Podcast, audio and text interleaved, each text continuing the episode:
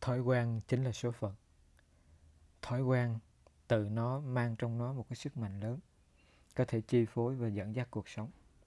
Thói quen tích cực sẽ cho kết quả tích cực và ngược lại. Có những thói quen cá nhân và có những thói quen tập thể.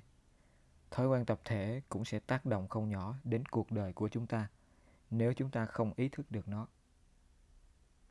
Một thói quen càng được lặp đi lặp lại nó càng gia tăng sức mạnh.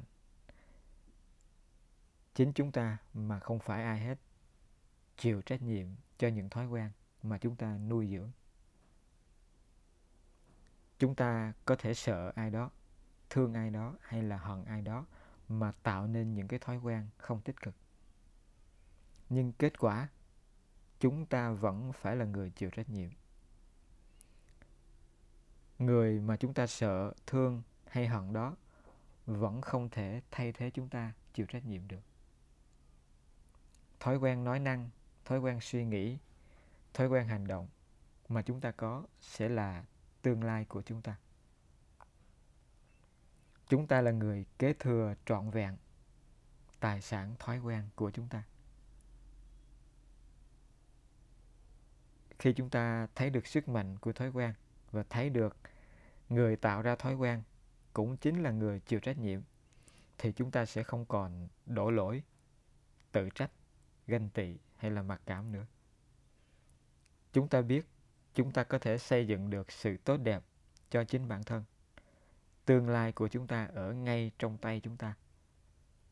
Chúng ta không thể cầu xin mà cũng không ai có thể ban cho chúng ta được. Người ta có thể cố vấn à, chia sẻ kinh nghiệm trao đổi kỹ năng với chúng ta, nhưng không thể thay thế cho chúng ta thực hiện trải nghiệm hay là tự chứng được. Chính chúng ta phải làm cho chúng ta.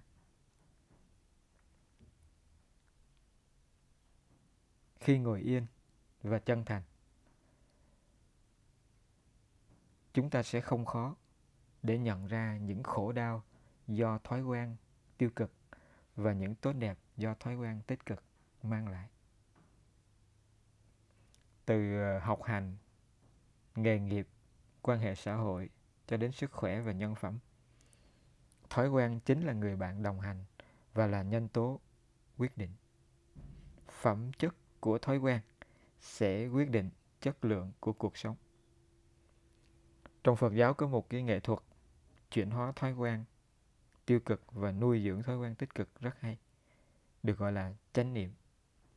Chánh là đúng đắn, là hiện thực, niệm là ghi nhận, là để tâm tới.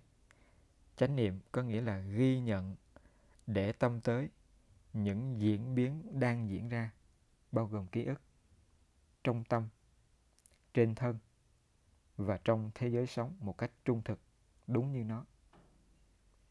Mỗi cảm xúc nỗi đau hay là sự kiện diễn ra đều được ghi nhận, chăm sóc, trân trọng và thấu hiểu. Thân, tâm và ngoại giới trở về với nhau, có mặt cho nhau trong từng khoảnh khắc sống khi chánh niệm hiện hữu. Năng lượng của chánh niệm sẽ soi sáng mọi thói quen đi qua, thói quen tích cực, có cơ hội lớn lên và thói quen không tích cực cũng có cơ duyên được chăm sóc và chuyển hóa con người có chánh niệm sẽ hiểu mình hơn, hiểu người hơn. Những tốt đẹp trong tâm như là thương yêu, tha thứ, biết ơn, thấu hiểu cũng bắt đầu ra hoa và kết trái. Hạnh phúc, bình yên sẽ rất là tự nhiên, hiện hữu ở trong tâm hồn người có chánh niệm.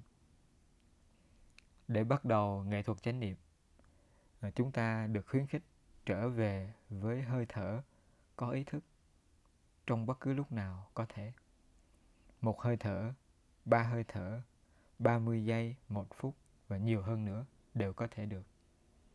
Thở và cảm nhận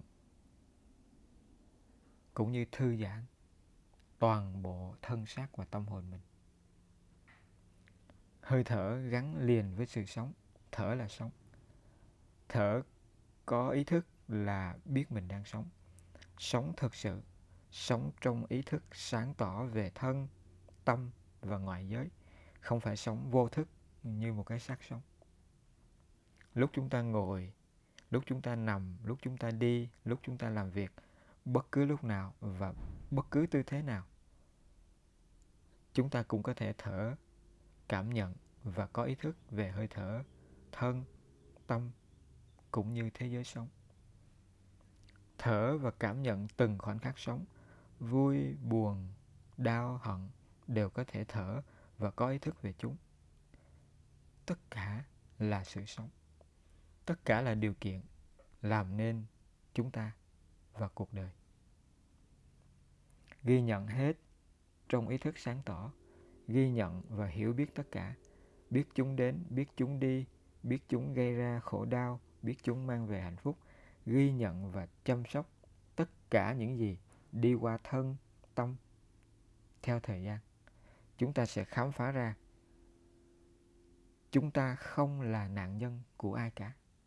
Chính thói quen của chúng ta làm nên con người khổ đau hay hạnh phúc trong chúng ta. Dần dần, chúng ta thấu hiểu bản chất của thói quen là vô thường.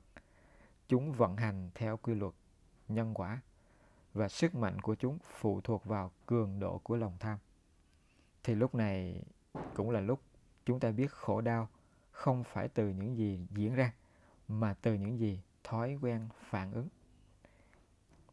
Cùng lúc đó, chúng ta cũng hiểu cách làm thế nào để làm mới bản thân, để chăm sóc hạnh phúc và chuyển hóa những cái khổ đau và xây dựng tương lai đích thực cho chính mình.